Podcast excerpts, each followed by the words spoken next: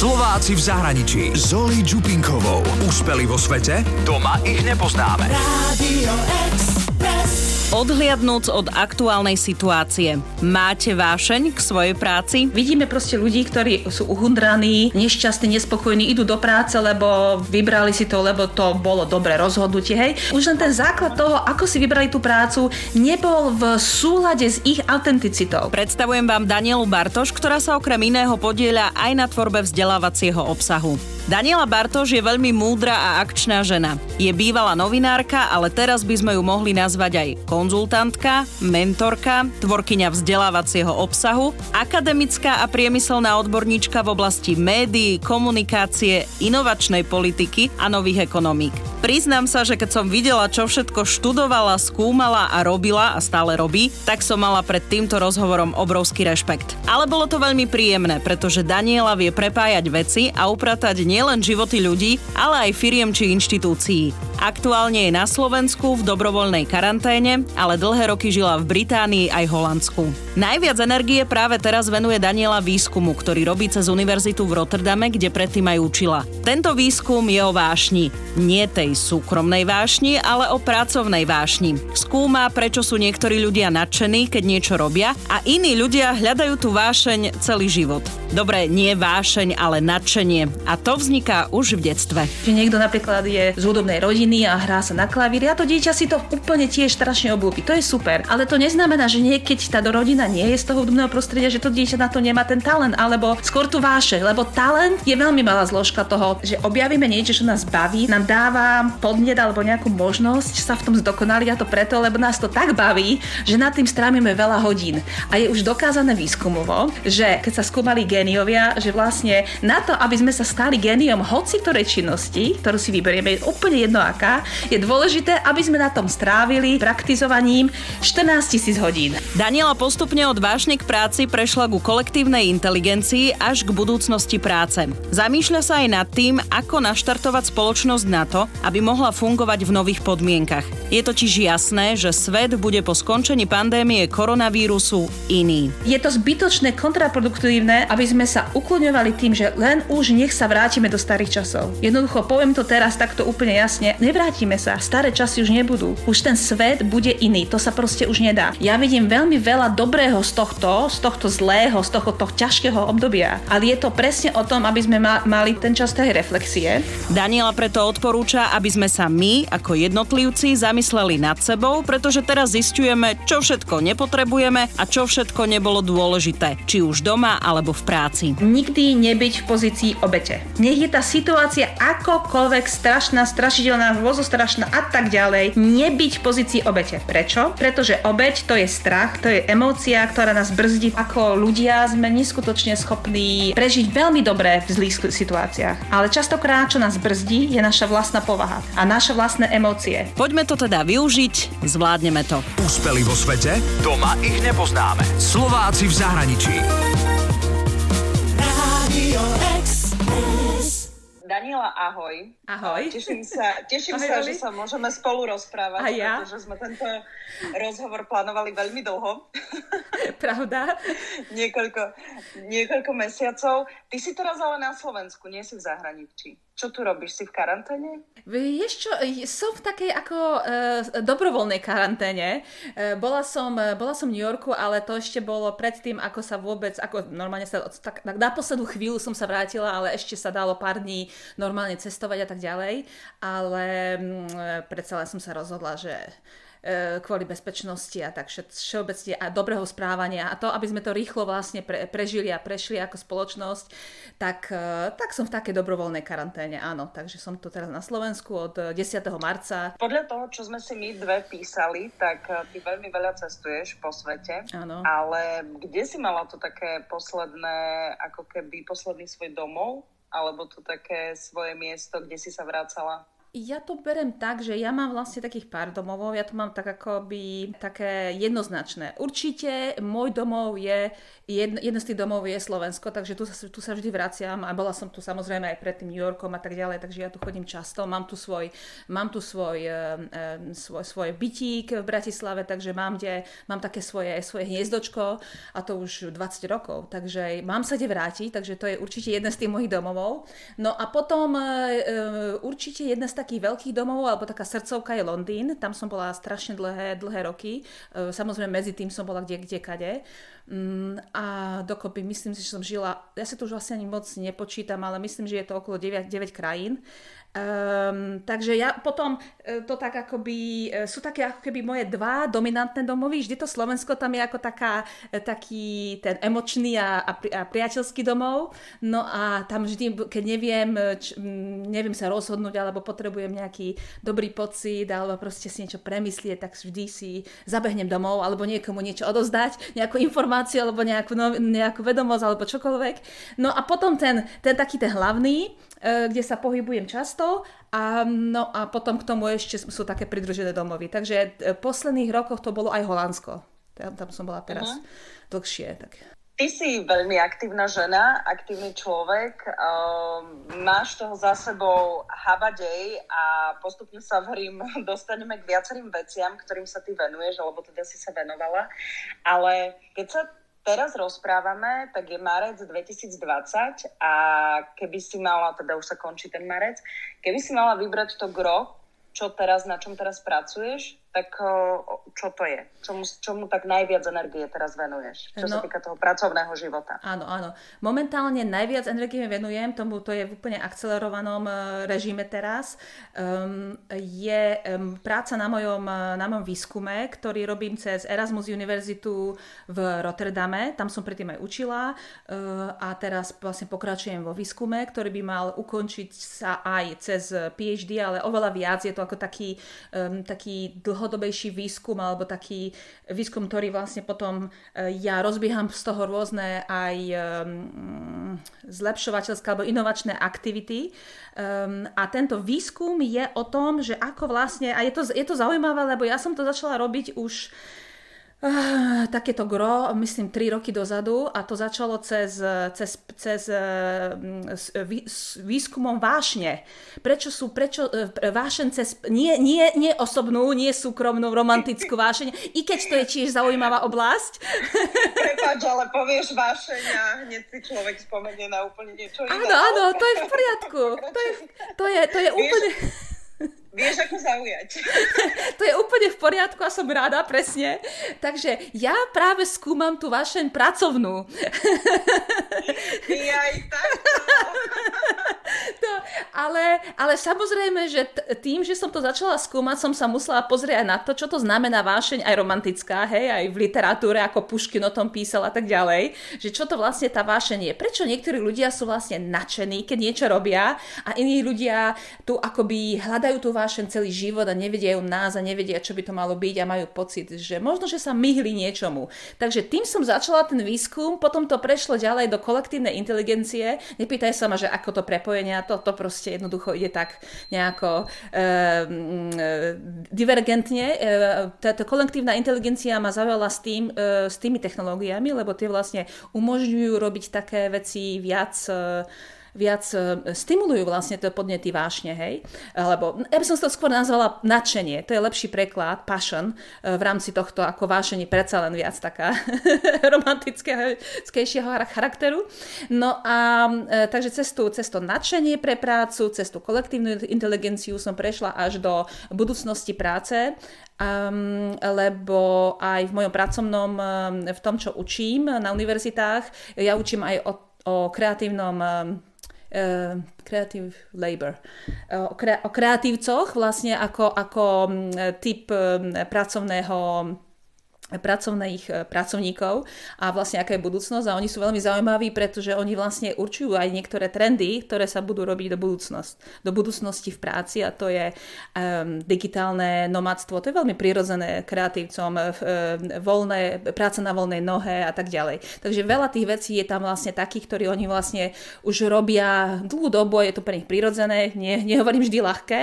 A vlastne toto, toto teraz pozerám. No a posledná časť toho môjho výskumu sa vlastne odohráva teraz, po, tomto, po, tejto, po tejto vlastne, ako je koronavírus, že vlastne ako naštartovať spoločnosť na to, aby mohla, aby mohla rozkvitnúť v rámci tých nových podmienok. Takže vlastne ja to tak prepájam, hej, že, že vlastne cez to, ako nás nadchnúť ako spoločnosť, nie jednotlivcov a jednotlivcov, ale dokopy ako spoločnosť, cez tú kolektívnu inteligenciu a cez tie technológie, ktoré môžu pomôcť a potom vlastne aj ekonomicky premyslieť, ktorý model by bol taký dobrý, aby sme mohli cez aktívnu participáciu. A tá aktívna participácia, to mám rozdelené na tri zložky. Jedna je pracovná, takže cez prácu a tam mám vlastne už aj taký model, um, aké sú také, tie, uh, hovoríme tomu, že dobrá práca, taká, ktorá nás natchne a kde môžeme vlastne dať plný potenciál. Druhá zložka je voľnočasové aktivity, lebo aj teraz vidíme počas koronavírusu, aké je to vlastne, že, vlast, že, že, že, že máme ako keby toho času viac, alebo inak to ten čas trávime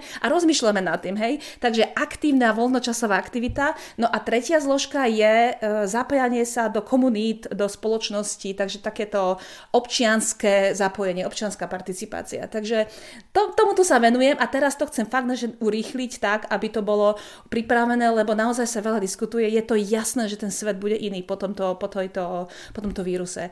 A je veľmi dôležité, aby sme to vlastne, aby sme si vedeli predstaviť, ako to vybudujeme úplne z nových, eh, akoby z nového, z nového začiatku, hej, z novej, z novej, eh, novej základne. Takže budem eh, veľmi rada, ak môžem prispieť. E, môjim mhm. výskumom. Ja nechcela som ti do toho skákať, lebo rada niekedy počúvam ten prúd tých informácií, ktoré, ktoré človek dáva. Ja by som sa ale chcela vrátiť ešte k tomu, čo si povedala, že prečo niektorí majú tú vášeň pre prácu, uh-huh. bavíme sa teda o tej vášni, a, a niekto nie. Uh-huh. Toto ma celkom zaujalo. Áno, je to zaujímavé, lebo e, tam sú rôz, rôzne základy toho, že vidíme proste ľudí, ktorí sú uhundraní, nešťastní, nespokojní, idú do práce, lebo vybrali si to, lebo to bolo dobré rozhodnutie, hej. Už vlastne ten základ alebo toho... Musia, ale... Alebo musia, presne, už len ten základ toho, ako si vybrali tú prácu, nebol v nebol v súlade s ich autenticitou. Takže vlastne to je to, to prvotné je vlastne, čo si vyberieme. Veľmi dobre je dôležité a to už v detstve je veľmi dôležité sa vlastne rozpoznať na rôzne aktivity. Vlastne s jednou, um, s jednou um, mojou um, známou, ktorá je, ktorá je v Nemecku, chceme rozbehnúť um, aj uh, vlastne taký, taký dizajnový projekt pre deti, ako, ako deti môžu vlastne rozpoznať a na čo majú, na čo majú predpoklady, na čo ich baví. Lebo to tiež je také úplne jednoznačné. Hej? Niekto, niekedy, niekedy sa môže stať, že to, že to vznikne, pretože v tom domácom prostredí sú impulzy rôzne také a, a nejako sa, sa to náhodou e, sa to tam stretne, hej? že niekto napríklad je z hudobnej rodiny a hrá sa na klavíri a to dieťa si to úplne tiež strašne obľúbi. To je super.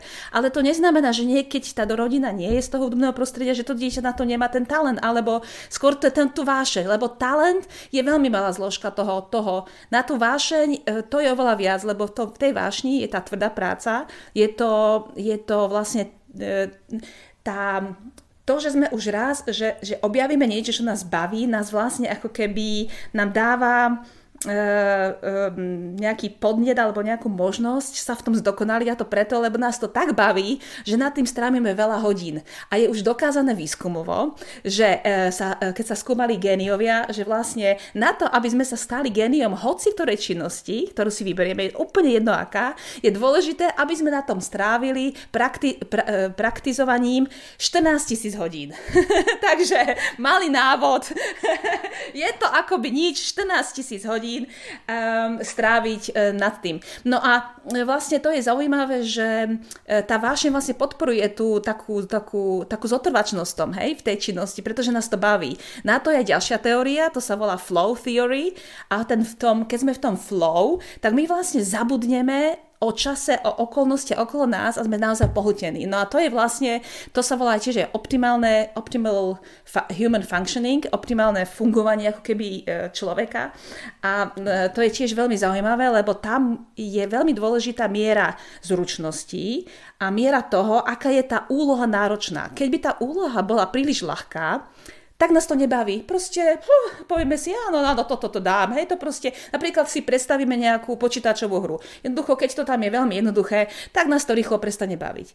Ale keby to bolo príliš zložité, príliš komplikované, to nás tiež, to tiež nebudeme robiť, pretože tam zase dostaneme úzko z toho, že sme není dobrí. Takže tam je presne tá, tá, tá taký ten sweet spot, taká, taký ten bod, kde vlastne sa spojí, že máme na to zručnosti, ale je to trošku ťažšie, ale vieme, že keď to budeme praktizovať, že, tam, že to dostaneme, že to, že to urobíme. No a to je vlastne ten flow, to sme v tom flowe a to je to jednoducho vtedy proste ideme, hej. A to je úžasné. No a čo je veľmi dobré na práci by bolo, že prečo niektorí ľudia to nemajú. Oni sú jednoducho v práci, ktorú si nevybrali podľa toho, čo ich bavilo v prvom momente, takže, te, takže oni, oni sa do toho neza, akoby nedostanú takým tým, eh, že chcem sem, sem, sem stráviť veľa hodín, nie preto, že musím, ale chcem, lebo to chcete, chcenie je dôležité. No a potom samozrejme, ako, ako dosiahnuť ten flow. To je veľmi ťažké, keď niekto nechce. Hej. Takže tá správna voľba e, toho, toho povolania, tej práce je dosť, je, je, je dosť dôležitá. Spoznanie sa. Takže seba, seba spoznanie je veľmi dôležité a byť autentický voči tomu, vlastne autentický spoznanie sa, kto som a vtedy vlastne tá práca, v čokoľvek robíme, budeme v tom záručene úspešný, pretože to je v tom, že jednoducho je to, je to v súlade s nami a budeme vlastne, dostaví sa ten flow. To je, to je vlastne to úžasné. Taký magic malý. Áno, ono, ako ja s tebou súhlasím vo všetkom, čo, čo si povedala, len e, keď sa akože pozrieme na tú spoločnosť, mm. tak uh, nie každý robí tú, tú prácu no, tak, že je šťastný, že ho jasné. baví. A neviem si predstaviť, že či by sme akože globálne mohli povedať, že vďaka nejakým um, už od detstva, keby tá spoločnosť, mm-hmm. hej, že teraz sme úplne takí, že, že tie obrovské predstavy si poďme dať a predstaviť všetko, že, že všetci by zrazu sme odhalili v tom detskom veku tú, ten talent ľudí na to mm-hmm. všetko, čo si hovorila, že už napríklad v mladom veku vieme identifikovať, že čo by tie deti bavilo alebo v čom by boli dobré. A že či to vôbec by to akože bolo možné v tak veľkej spoločnosti alebo koľko tých počet ľudí. Jasné, jasné. To, e, to je jedna z tých ciest. Ako by bol, je, je, je super, aby sme, to, aby sme vlastne aj to školský systém rozvinuli tak, aby dal priestor vlastne tým mladým ľuďom sa, tým deťom sa spoznať. Hej, takže viac kreativity, viac vlastne nie, nie je dodržovanie formy, lebo tá forma môže vlastne zničiť isté spôsoby prejavy, ktoré, prejavov, ktoré sú, alebo vyjadrení, ktoré majú tie deti rôzne. Takže tam je jasné, to je dlhodobý, to je nejaký, by som povedala, dlhodobý e, zámer, lebo my sme vlastne vybudovali školstvo, my ako západná civilizácia, sme vybudovali školstvo vlastne založené na, na vlastne m, princípe um, po druhej svetovej vojne a tak ďalej, industrializácii, kde sme potrebovali potrebovali vlastne takých akoby pracovníkov. Nie nevyhnutne e, e, individuálne kreatívne osoby, ale skôr takých akoby výkonných pracovníkov, ktoré budú vlastne podporovať e, rast ekonomiky. No a to moc nefunguje, že to už teraz vieme, že to moc nefunguje, lebo tým pádom my vlastne presne tí ľudia majú jeden veľký problém alebo organizácie a to je vlastne angažovanosť alebo taký, taká, také engagement, vlastne zapojenie sa, áno, byť, byť nadšený tou prácou. Lebo to samozrejme nemôže nikto jednoducho nejako, nejako direktívou na, um, vynaložiť. Takže v tom je spojené to školstvo. Takže určite reforma školstva v tom, aby sa dal priestor, ale to není len, že teraz, keď sme to už nestihli, už to nemôžeme nájsť tento, to nadšenie, tú vášeň pre prácu. Samozrejme, že môžeme. V dospelosti určite vždy je tam ten priestor. Je to o tom, aby sa človek vlastne chytil toho, že sa chce spoznať. A to je práve o tom, že my vlastne sa spoznávame celý život pretože my sa celý život vyvíjame, celý život nám tam vstupujú rôzne interné, externé a ďalšie um, um, faktory, ktoré nás ovplyvňujú, ktoré nás posúvajú, ktoré nás menia, takže uh, ten, ten proces je, je celoživotný.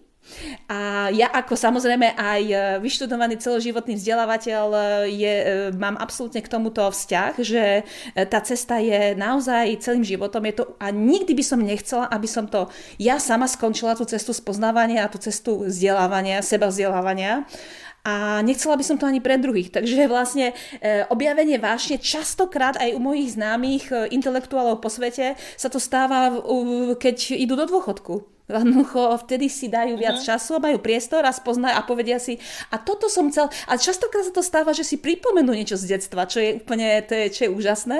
A potom sa tomu venujú a potom objavia kompletne nový rozmer a sú úplne šťastní. A tiež to predchádza napríklad aj takým e, stareckým chorobám, hej, ako demencie a tak ďalej. Naozaj to je dokázané, že keď sa človek začne učiť nové veci, robí nové veci a ktoré ho bavia, tak to je úžasná vec. Uh-huh. Teraz si to aj uh, sama povedala, že, že keď tvoji nejakí známi, že aj keď, alebo teda ľudia, keď idú do mm. dôchodku a začnú sa učiť nové veci, lebo zrazu majú čas na seba, tak e, teraz to trošku nechcem akože zveličovať, ale teraz trošku táto doba pripomína podľa mňa, keďže sme doma, ano. väčšina teda ľudí, ktorá, ktorá môže, že nie sme lekári a teda a predavači v tej ano. prvej línii, ale že ľudia vlastne zrazu majú čas na seba, majú čas trošku popremýšľať a práve to je možno aj cesta, že táto spoločnosť sa môže nejakým spôsobom odvíjať trošku, nie že úplne inak, ale minimálne k takému zase inému dianiu ako možno doteraz, že sme sa na chvíľu zastavili. A, a možno práve aj tí ľudia si uvedomia, jasné, že to budú, bude mať nejaké tie ekonomické dopady, o tom mm. sa nemusíme ani baviť, ano. ale že veď, veľa ľudí si môže trošku prehodnotiť ten svoj čas a priestor. Ano. Tak ako nielen osobnostne, ale napríklad, keď, sa bav, keď sme, sme sa bavili aj o tom školstve, tak aj to naše školstvo napríklad teraz ako keby dostalo šancu na nejaký konečne reštart, ako ne, nechcem Presne. to nejak komentovať ani nič, ale, ale že, že zrazu to, čo bolo pre mnohých učiteľov, rodičov, detí nepredstaviteľné, mm. tak zrazu, zrazu je to tu, lebo je to nevyhnutné. Hej? Hovoríme o tých online výučbách mm. a tak ďalej.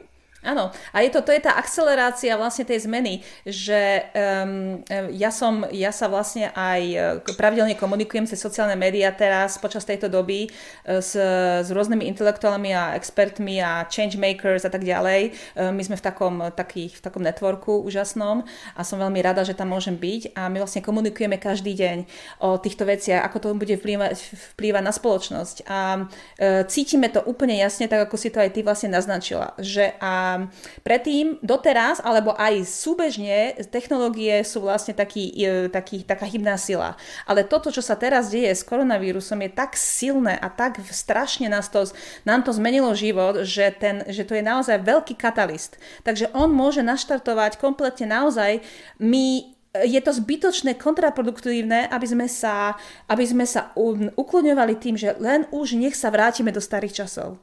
Jednoducho poviem to teraz takto úplne jasne, ale úplne, úplne um, um, vlastne fundamentálne. Nevrátime sa, staré časy už nebudú. Už ten svet bude iný, to sa proste už nedá. To, tie zmeny, to, čo sa teraz udialo a bude sa to, lebo vieme, že tie veci sa môžu stiať, že tie, že, že pandemické um, situácie alebo proste uh, okolnosti sa budú diať do budúcnosti, takže už vieme, že, um, a to už nehovoriac o environmentálnom um, vplyvu, čo nás takisto, to je to isté, hej, že doteraz ľudia, strašne veľa, veľké percento ľudí bolo v popieraní vlastne klimatických zmien. A teraz im to je jasné, aký sme krehkí, zraniteľní a ako nás to ovplyvňuje vlastne, takže ja vidím veľmi veľa dobrého z tohto, z tohto zlého, z tohto, tohto ťažkého obdobia, ale je to presne o tom, aby sme ma, mali tu ten čas tej reflexie, reflexia ako jednotlivci, lebo bez toho sa nedá vlastne posúvať to seba vzdelávanie, ten seba rozvoj, to sa nedá bez e, seba spoznania. A seba spoznanie sa nikdy, ne, ne, to sa nedá bez toho, aby bola reflexia. Na reflexiu človek potrebuje mať e, sústredený čas. Takže to, tá, tá reflexia jednotlivcov, lenže zároveň Teraz je absolútne unikátna doba, aby sme reflektovali aj spoločnosť. A čo v tej spoločnosti je dôležité, a to je aj na národnej úrovni určite, samozrejme ako Slovensko, ale veci, ktoré sa nás dotýkajú bytostne, sú úplne prepojené na celom svete. A to teraz cítime, vidíme, to je nám to jasné. Takže tieto veci, na tieto veci teraz máme možnosť sa vlastne mm, zamyslieť ako spoločnosť, dať tú debatu a vytvoriť vytvoriť si úplne nový, novú základňu, ktoré môžeme budovať a vlastne e, to je vlastne také aké niečo, ako keď e, podľa mňa aj ty a ja a veľa naš, našich známych zistíme, koľko vecí nepotrebujeme počas tejto doby. Že sme si mysleli predtým, že aké sú pre nás dôležité rôzne materiálne a tak ďalej veci a zistíme, že kopec toho není dôležité. No a to isté môžeme urobiť spoločensky. Že vlastne zistíme, že v rámci tej spoločnosti, v rámci, v rámci tej ekonomiky a nášho kolektívneho správania, čo všetko vlastne nebolo dôležité. Takže už vôbec tam nemusíme dávať energiu a to, čo vlastne zistíme, že je veľmi dôležité, to je napríklad ako je vzdelávanie, ako je presne, aby, aby, bola, aby bola práca, ktorá nás baví, lebo vidíme, aké to je. No, baví aj práca, ktorú môžeme robiť, lebo vlastne tým pádom sa ešte zakceleruje aj spôsob, ako budeme pracovať, lebo už teraz je nám jasné, že, že veľa ľudí nebolo pripravených robiť z domu a že vlastne vidia, že to je, to je jedna z tých, z tých ciest, takže robiť z domu a robiť vlastne viac technológiami pomôžu, neskutočne. No a potom samozrejme ekonomika. Veľmi dôležité je vlastne teraz vidieť, že my už nemôžeme sa pozerať na ekonomiku ako na, na to, aby, aby to bolo všetko o raste. Hej? Vlastne naša vlastne doteraz vlastne hlavne po, po druhej svetovej vojne sme ekonomicky sa naladili na v západnom svete a k tomu samozrejme sme boli vo východnom, ale e, prevzali sme tú, tú, tú e, metodológiu akoby na rast. A tá, e, ten rast toho vlastne toho bohatstva, to už vlastne sme zistíme, že to má tiež svoje, svoje medzery. Takže ekonomi, ekonomicky sa tiež pozeráme na niečo, čo, sa, čo už je viacero ekonom, e, ekonom, ekonómov e, to, to hovorí post-growth economy, mm, ako vlastne niečo, čo vlastne je, je čo je ten ďalší, ďalší krok a ten ďalší krok je o tom, že vlastne my, my máme vlastne limity. Naša Zem, naše, naše všetko to, čo je, uh, to je tá naša planéta má limity. A to je nielen environmentálne, ale presne teraz vidíme aj s touto pandémiou, spoločensky, ekonomicky. Takže v rámci limitov je, je to prehodnotenie veľmi dôležité, že vlastne menej, že nemusíme sa vlastne um, akoby snažiť uh, čovať mať čo najviac, ale vlastne to prehodnotiť, akým spôsobom, čo je pre nás dôležité a čo chceme mať um, materiálne a čo vlastne chceme budovať spoločensky aktuálny výskum, ktorý robíš, mm-hmm. tak uh, je, to, je to pre študentov, je to pre nejakú krajinu, je to pre nejaké ďalšie vzdelávanie. Čo je ten výsledok potom toho výskumu? No, v podstate ja budem rada, keď to bude použité na viacerých eh, takýchto platformách, takže aj pre študentov, aj pre nejakú krajinu veľmi rada a veľmi rada by som to samozrejme, keďže som zo Slovenska pôvodne, takže by som veľmi rada spolupracovala s novou vládou na nejaké možnosti, kde by sme mohli vlastne um, napredovať niektoré tieto veci. Na, áno, je to určite, je to taký, uh, z toho bude normálne ako písomný výstup, normálna práca, ktorá vlastne je aj, by mohla byť podkladom pre tvorbu politiky v tých oblastiach, ktoré, ktoré sa to týka, hlavne cez tie inovácie, inovácie, cez to vzdelávanie, cez budúcnosť práce, cez tú environmentálnu tému, s tým pre, samozrejme prepojením ďalších, e, ďalších vecí, ďalších tém, takže to je také, to je taký, taká malá akoby, mm, taká pomoc vlastne v tomto, takže je to, je, bude, to, bude to mať taký, áno, aj prakticky samozrejme, e, bude to mať taký ako jemne filozofický a sil, silnejšie praktický uh, výstup. Daniela, ty si pracovala ako novinárka. Áno. Uh, na Slovensku. Skôr ako si sa dostala možno k týmto výskumom. Tá tvoja cesta, keby... Tá tvoja cesta je veľmi dlhá, na 3 a 4, ale ako sme videli, ale teda, keby sme tak v skratke mohli uh, povedať, že Prečo si vlastne od tej novinárčiny odišla a začala si robiť takéto vzdelávacie veci a výskumy a podobne? No, no ja som v podstate... Hm, ani moc neodišlo, no sa to tak nejako vyvinulo. Ja sa vlastne pohybujem celý môj, môj profesionálny život, to už je asi tak okolo 23 rokov, 24 uh, okolo médií, okolo komunikácií. Takže tým, že áno, ten začiatok bol, že som bola vlastne vykonávajúca novinárka, takže som robila, uh, robila som pre áno, printové médiá, pre televíziu na Slovensku, robila som politické spravodajstvo, čo bolo veľmi zaujímavé. Samozrejme v tých dobách to bolo tiež veľmi, veľmi dôležité, lebo sa diali veľké zmeny. A potom som vlastne potre- mala pocit, že, že ten svet je zaujímavý a že tam treba čo to tiež vidieť a naučiť sa a podučiť sa. A ja som vlastne, ako som išla do toho sveta, tak som začala študovať, pokračovať v tom, lebo som videla vtedy práve, ako bol ten vplyv, to bolo okolo okolo roku 2000, ako sa vlastne zosilný vplyv technológií, digitálnych technológií aj na médiá, a na vlastne áno, zárodky budúcej sociálnej komunikácie cez, cez internet. Vtedy ešte nie, samozrejme, ale už to boli tie zárodky.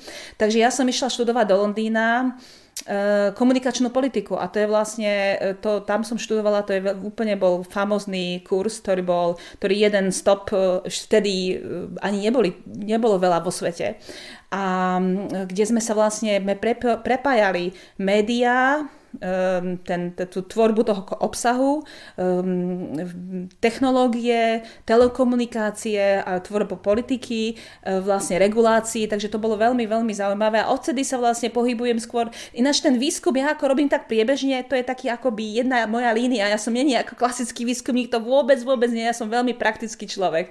Takže ja som potom robila veľa aj konzultácie a robila som lektorku v tých veciach a tak ďalej, takže také praktické veci veci. Um, takže v podstate je to taký ako keby taký taký prírodzený e, posun v mojom prípade, že som sa vlastne dostala z toho a ja som sa začala potom venovať dosť veľa a dlhodobo um, man- managementu médií, že vlastne ako manažovať médiá. A to je veľmi dôležité tiež, pretože samozrejme je to prepojené s demokraciou, je to prepojené s tým, že ako vlastne tá kreatívna sila by mohla e, robiť to, čo ich baví, že ako vlastne prepojiť tú slobodu kreatívcov, ale aj s tým, že ich treba aj zmanéžovať, potom samozrejme ako budovať veľké alebo väčšie nejaké mediálne, dokonca aj hudobné. Ja som sa venovala, ja som učila na, v Londýne na Londýnskej univerzite aj hudobný manažment.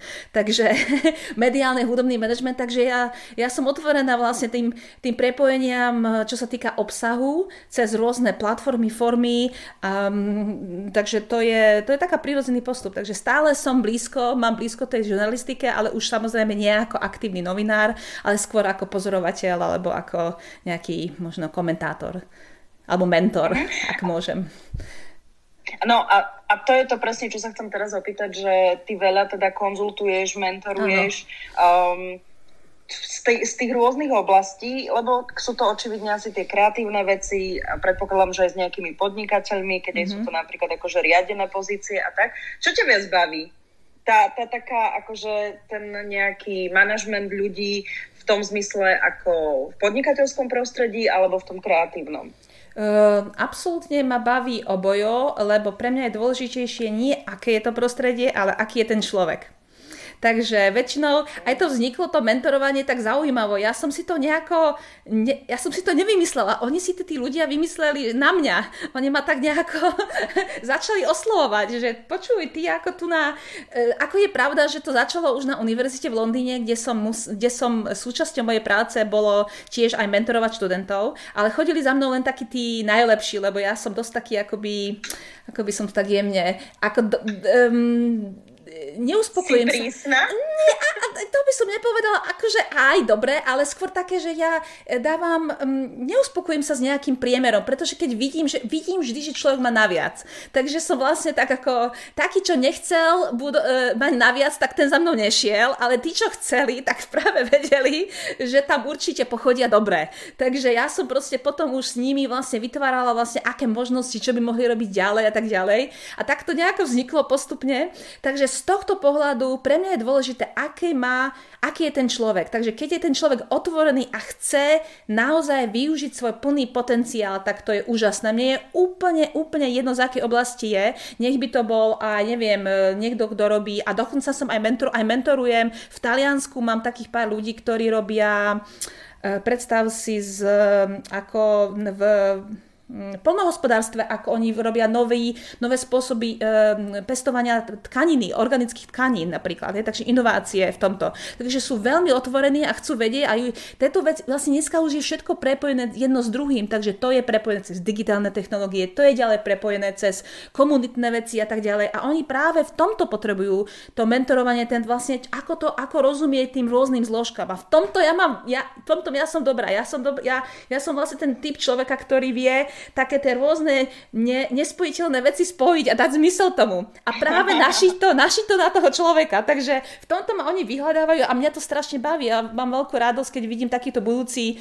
budúci takíto ľudia, ktorí vlastne sú uh, akým, akým spôsobom majú ten veľký potenciál a, a budú mať vlastne taký ten akože vzor, vzor v spoločnosti, že budú, hej, že potrebujú to. Takže e, ja sama som bola na takom, e, na viacerých takýchto akoby scholarships e, alebo takých som mala takéto mentorovanie. Aj na Slovensku som mala úžasný mentorov novinárov, neskutočne som im vďačná, neskutočne mi to pomohlo. A aj potom v zahraničí, takže ja som mala jednoročný pobyt, som mala na úplne e, prestížnom takomto mentorskom programe rezidenčnom, kde, sme, kde sa nám venovali neskutočne veľa a dobré v rámci tom, tohto takéhoto rozvoja. Takže mám aj z čoho čerpať aj z tých takých didaktických vecí, ako z takých, ktorých, z ktorých saba študujem. A potom aj z takého, takého, z toho, že som zažila rôzne, že, že, že vyhľadávam rôzne aktivity, takže potom to môžem vlastne prediskutovať s tými ľuďmi. Uh-huh. Inak tá uh, téma toho, že uh, každý z nás má podľa mňa v živote nejakých mentorov, respektíve ľudí, ktorých považuje za svojich mentorov, aj keď sa ten človek možno tým mentorom sám nenazýva. A, a tá konzultantská práca, toho konzultant, konzultantka ako nejaká pracovná pozícia mm. alebo mm-hmm. proste označenie toto povolania, tak ja to vnímam tak, lebo teda keď robím rozhovory so Slovakmi a Slovenkami v zahraničí, tak uh, už som robila via- rozhovory s viacerými ľuďmi, ktorí sú teda že konzultanti alebo konzultantky. Ale na Slovensku sa s tým až tak úplne nestretávam. Neviem, či to je tým, že, že sa tu ešte k tomu tak možno striedmo o, mm-hmm. akože dostávame, alebo, alebo len o nich možno neviem, mm-hmm. lebo nie je to ešte um, tak, tak akože, ako to povedať, také masívne, hej, mm-hmm. že teda tento je taký konzultant a tak ďalej, lebo mám veľmi veľa kamarátov a známych, mm-hmm. ale nikto z nich nie je konzultant ani konzultantka, mm-hmm. ale pritom rady vedia, rady vedia rozdávať, áno, ale majú akože úplne iné pozície a tak ďalej. A že mám pocit, že v tom zahraničí je, je to tak viac ako keby možno vážené, Áno, takáto, určite. Takáto pozícia? Áno, je to jasné, lebo, lebo tá hodnota toho mentorovania, ja, ja, ja, ja viac používam rada slovo mentor, mentoring, samozrejme aj coaching sa používa, myslím, na Slovensku, alebo konzultant, ale to je presne, to nie je o tom, že dávať rady, to je taká cesta, ten človek tam je s tým, tým tá, tá najlepšia rada je vtedy, vlastne, keď nie je žiadna rada. Hej? Že vlastne vy si s tým človekom komunikujete, komunikujete, komunikujete spolu a idete tou cestou, kde ten človek, ten on sám si vlastne dizajnuje uh, tú cestu, lebo to je najlepšie rozumie. Hej? My mu dá vlastne skôr, že ja mu dá, my mu dávame nejaké také akoby, mm, my ho upozorňujeme na to, že, že aha, toto by si ešte mohol skúsiť, alebo nenapadlo ťa takáto spojitosť. Takže tie spojitosti, tie také nové prepojenia, na to je to dobré. No a v zahraničí je toto veľmi oceňované, pretože je to vlastne trošku aj prepojené s takými e, zručnosťami, alebo áno, zručnosťami do budúcnosti, 21. storočia. A to je, že my vlastne sa pohybujeme v, strašn- v, v priestore veľmi takých ako nejasných vecí. Hej? Nejasnosť je vlastne úplne bežná, sa stala bežnou vecou. Teraz to už úplne vidíme na koronavíruse, že kompletná nejasnosť je stále každý deň a musíme z toho urobiť nejakú jasnosť v rámci toho času, tých možností, tých informácií. Hej? A to je to isté a menšom samozrejme je to, je to skoro vo všetkých, vlastne by som povedala vo všetkých disciplínach. Takže v tejto nejasnosti v zahraničí tam úplne tomu rozumejú, že mať pomocnú takúto silu, ktorá im pomôže v tej nejasnosti urobiť nejaký zmysel, ale nie v nejakom konkrétnom prípade, ale skôr naučí, pomôže tomu človeku sa, sa naučiť, ako vlastne robiť zmysel v nejasnosti. Neviem, že som to vysvetlila. Ako, ja tomu rozumiem, ale to je presne o tom, že bežný človek, ktorý sa tomu nevenuje, alebo možno to len začína objavovať, tak si povie, že príde nejaký konzultant, vypýta si odo mňa za hodinu neviem koľko stoviek eur a odíde. Ale ty si teraz to vlastne pekne vysvetlila, mm. že možno ten konzultant je v úvodzovkách krajšie alebo milšie pomenovanie toho, na toho mentora, mm. ktorý je počas tej tvojej cesty, či už v podnikateľskom mm. svete, alebo, alebo v tom kreatívnom mm. priemysle a tak ďalej. Čiže asi, asi to je dobré na to vysvetlenie. Áno. A je to aj tá predstava, že vlastne áno, sú určite niektorí takí, ja, ja absolútne diskutujem o peniazoch. To, to vôbec, ako ak tomu niečo príde, to je väčšinou, je to, je to na, ja, ja som na tom není závislá, takže u mňa tá diskusia, ja musím cítiť, že pridám hodnotu ak tomu človeku alebo tej organizácie nemám čo pridať, tak, tak to, ak tam není tá, tá chémia hej, vzájomná, tak to nemá zmysel. A z toho potom sa postupne da, ďalšie veci budujú a čo je úplne úžasné, pre mňa je oveľa väčšia hodnota takého vlastne mm, budovania takého nejakého vzťahu, hej, že vlastne tam je dlhodobé a potom z toho sú rôzne aktivity, ktoré samozrejme sú aj zaplatené, keď robím nejaký workshop potom, tak potom oni to zaplatia a tak ďalej. Takže sú tam rôzne činnosti. Čo samozrejme nehovorím, že je zlé si vypýtať e, za dobrú prácu peniaze. Určite. Ale e, samozrejme, není to také, že je to prvoplánové, že teraz, teraz takto je to, že je to, je to nejaká transakcia medzi peniazmi a môjim časom, ale skôr ja to berem tak viac intuitívnejšie. No a samozrejme sú, sú rôzny, rôzne typy konzultantov. Ja som, není, ja som taký polooficiálny v tomto, takže ešte nie som v tom takom nejakom, v takej pozícii um, a vycítim to proste, musím to samozrejme cítiť, ako to ide ďalej, že čo z toho môže byť a na čom sa môžeme dohodnúť. A, a, a najlepšia dohoda je taká, keď je to vlastne taká ušita na, toho, na tú druhú stranu, že navzájom si proste presne sadneme a povieme si, čo najlepšie funguje. Takže nejaké plošné, plošné zhodnotenie si, vtedy možno, že to vzniká vzniká taký, taký, taký nejaký divný pocit, hej, že čo, ten človek príde, vypýta si a mm, čo z toho, lebo niekedy niekým stačí jeden rozhovor, niekomu treba proste pol roka sa venovať a tak ďalej. To je fakt naozaj veľmi špecifické. Uh-huh. A ako hodnotíš uh, to také slovenské podnikateľské prostredie, možno nejaké inovácie a to, lebo viem, že teda aj s takýmito ľuďmi si v mhm. kontakte mm-hmm. toto na Slovensku. Tak ako to vnímaš ty v porovnaní so, so zahraničím, to Slovensko, na akej je úrovni v rámci týchto práve veci, ktoré, ktoré sú aj našou budúcnosťou. Mm-hmm. Mne sa veľmi páči, ja som bola veľmi, veľmi rada, že som sa dostala do komunity v Bratislave minimálne. Slovenskom, priznám sa, nemám zmapované ešte, ale v Bratislave e, takých triciatníkov, ktorí majú um, vlastne čo sa týka toho mindsetu, tej, tej Mm, toho prístupu vlastne.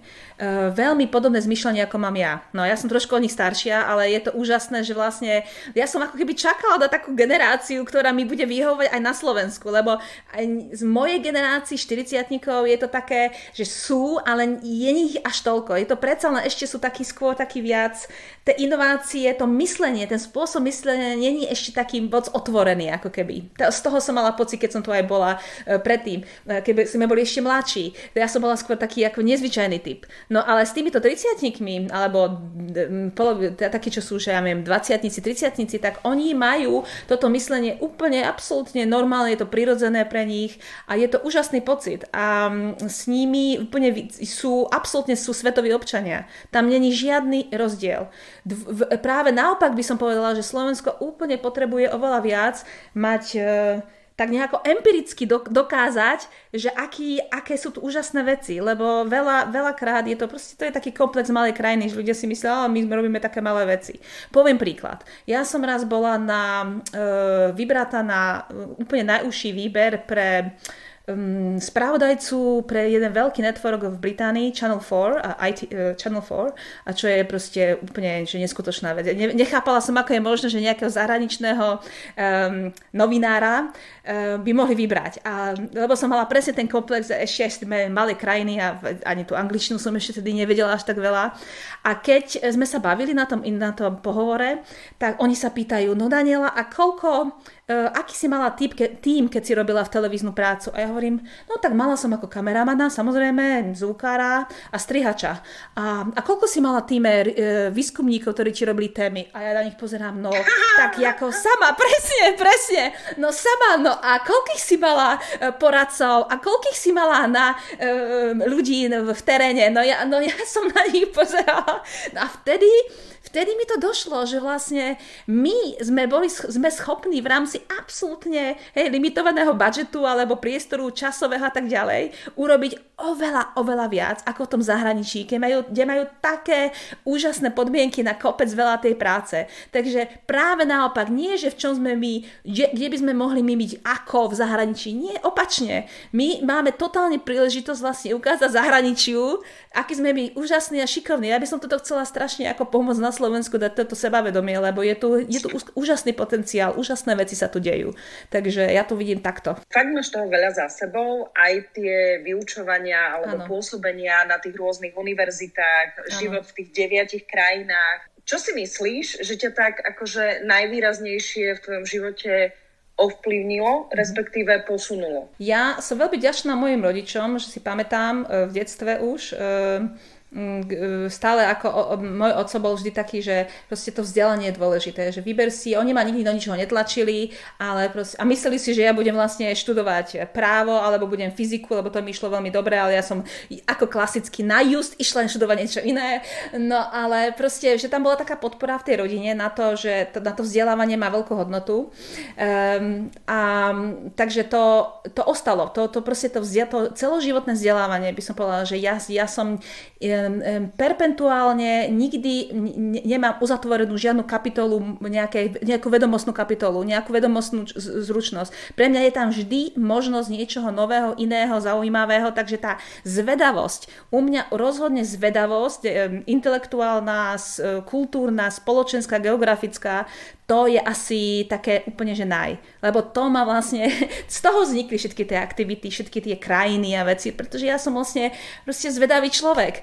A to, z toho zvedavosťou sa snažím neísť po povrchu, ale snažím sa ísť e, trošku aj do, do hlbšie, takže tým pádom e, ako vedľajší efekt tej zvedavosti mi vzniknú tie moje vedomosti a potom tie moje aktivity, ktoré potom môžem dať toho, do, do toho životopisu, hej. Takže to je také, to je úplne zaujímavé v tomto, že zvedavosť je úžasná vec a nechcela by som o nikdy prísť. A chvála Bohu, um, môžem stále potvrdiť, že ju mám. No a tá potom z nejakých takých tých uh, uh, nejakých takých vecí, čo ma tak ovplyvnili. Rozhodne to boli, keď som bola na Slovensku ešte, keď som bola novinárka, mala som úžasných kamarátov novinárov, ktorí už aj cestovali po svete, mali rôzne, rôzne E, vlastne pobyty a tak ďalej. A veľmi, proste ten mentoring vtedy, keď som mala tých, dajme tomu 20 rokov, to bolo úžasné, proste dal, povedali mi Daniela, môžeš absolútne, ten svet je, je, je otvorený. A vtedy to ešte nebolo také prirodzené, dneska už mladí ľudia absolútne prirodzene, to je úplne niečo iné, ja som bola úplne ako e, jedna z, z vysokej školy, ktorá išla do sveta, takže e, to bolo, to bolo také veľmi dôležité mať tých mentorov v tej správnom tom čase, kedy človek mal pochybnosti a tak ďalej.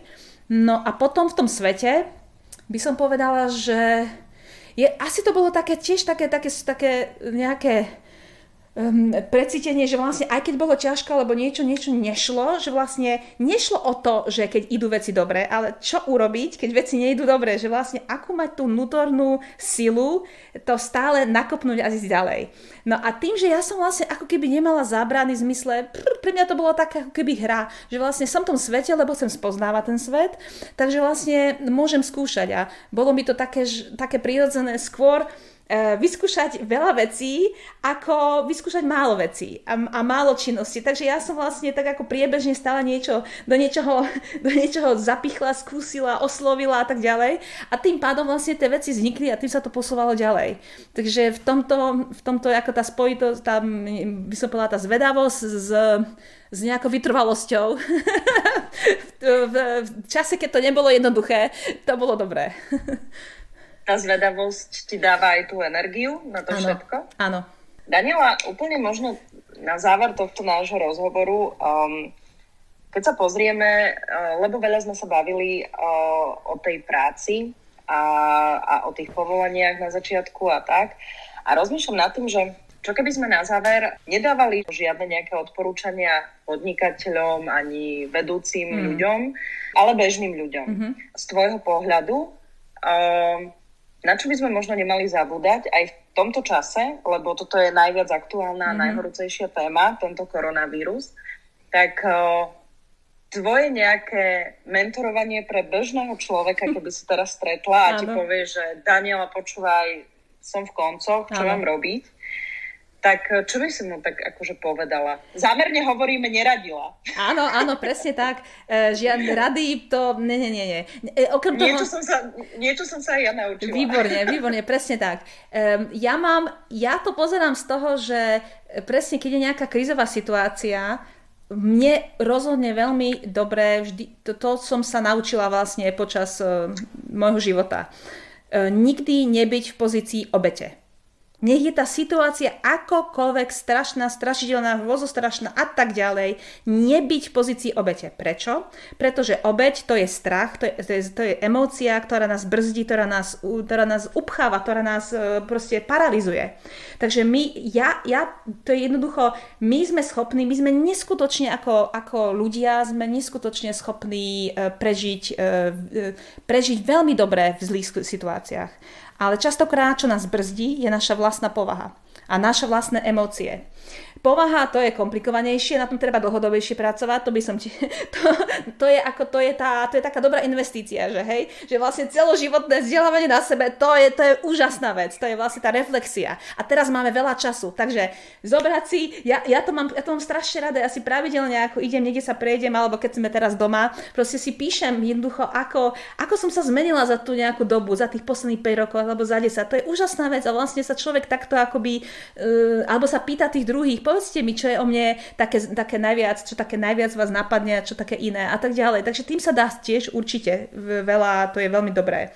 Ale vlastne naozaj je to o tom nastavení. A to nastavenie proste v žiadnej situácii, ja som si to povedala veľmi, veľmi jasne a nikdy nechcem byť v pozícii obete. Chcem byť v pozícii, kde vlastne akokoľvek tá situácia je, to je, to je situácia, v ktorej proste žijeme. To je presne to, čo je. Nič iné tu nie je. Teraz je toto, tá, toto je teraz život. A v rámci toho životu ja chcem mať vlastne ako keby kontrolu nad tým životom, alebo vlastne chcem byť, e, chcem byť e, ten voľný človek v, tom, v, tej, v tej situácii, aj keď ma tá situácia neskutočne obmedzuje. Takže vlastne nájsť si v tom pozitívne veci, čo, ná, čo nás to vlastne učí, čo nám to, prečo nám to tu prišlo, čo to znamená filozoficky, psychologicky a tak ďalej. Proste hrať sa s tým, baviť sa s tým, rozmýšľať, premýšľať a byť zvedavý. Takže z toho vlastne, to je, to je taký môj, mne to, na mňa to funguje, takže nie ako rada, ale na mňa to naozaj funguje, že um, dať si pozitívne emócie a čo naozaj potom ja vidím a cítim, že na druhý deň zaručene sa zobudíte ráno s pozitívnymi emóciami. To proste normálne to je ako, ako nejaká špirála, že to ide presne tak, ako sa naladíte, tak vám to bude, bude fungovať. Čiže nebuďme obeťou koronavírusu, Nie. ale skôr sa na to pozrime z toho pozitívnejšieho pohľadu, že teda využíme to, čo nám to ponúka a, a trošku sa teda aj zamyslíme nad svojimi životom, trošku sa pohradme vo svojich myšlienkach, ale skôr to pozitívno, nie negatívno. Ako všeobecne to poz- e, vidieť, vlastne posúvať sa cez pozitívne emócie, hej? Takže vlastne aj keď vidíme, a ja mám veľkú, veľký, akoby, samozrejme, že to nehovorím, že kompletne odboráme strach a tak ďalej, ale vlastne nechcem, aby to bolo dominantná, tá, aby tá zložka toho nášho prežívania dneska, to prežívanie je oveľa lepšie, keď je nastavené na tom, dobre, akčnosť, čo by som mohla urobiť, čo idem zmeniť, čo sa bude diať, e, kde sa môžem vlastne na, teraz vzdelávať, čo by som mohla uh, pomôcť iným ľuďom, proste takéto veci.